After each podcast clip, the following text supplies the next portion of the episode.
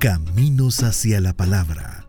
Una visión de la historia de las iglesias evangélicas en El Salvador en la investigación y voz de Carlos Cañas Dinarte. Entre 1895 y 1896, el reverendo Samuel Alexander Purday se trasladó a vivir de nuevo a Carolina del Norte y eh, desarrollar ahí algunas actividades le fueron encomendadas por la Sociedad de Amigos o los cuáqueros en esa zona de los Estados Unidos. El miércoles 26 de marzo de 1896 se eh, subió al tren del sur en la estación de Greensboro y se dirigió hacia el puerto de Nueva Orleans para embarcarse con destino hacia una nueva misión evangelística en la región centroamericana. A las 6 horas del domingo 12 de julio de 1896 arribó al puerto de Acajutla, venía enviado por eh, la misión centroamericana, eh,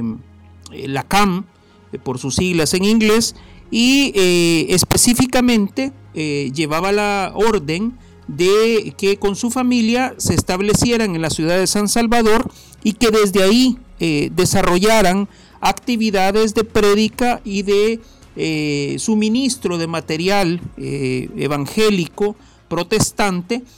no necesariamente designado por una denominación religiosa específica, porque la misión centroamericana tenía eh, un carácter no denominacional y por tanto era eh, interesante eh, poder abarcar para ellos diferentes visiones religiosas protestantes y transportarlas a la, a la, región centroamericana. Entonces, en este sentido, la familia Purday, encabezada por el reverendo Purday, eh, establecen en la ciudad de San Salvador el primer templo que eh, va a funcionar en, eh, en el país, específicamente en,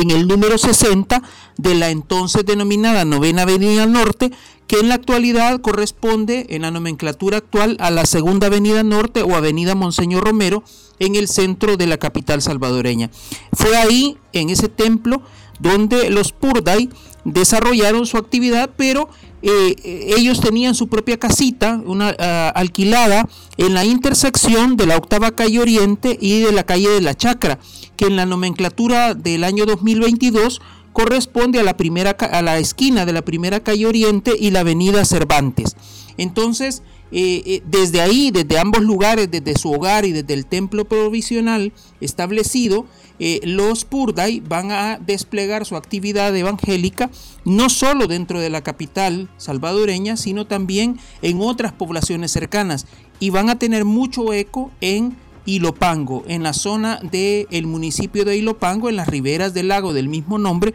donde van a lograr eh, la, conversión de varias personas hacia eh, la fe propagada por la misión centroamericana en aquella época.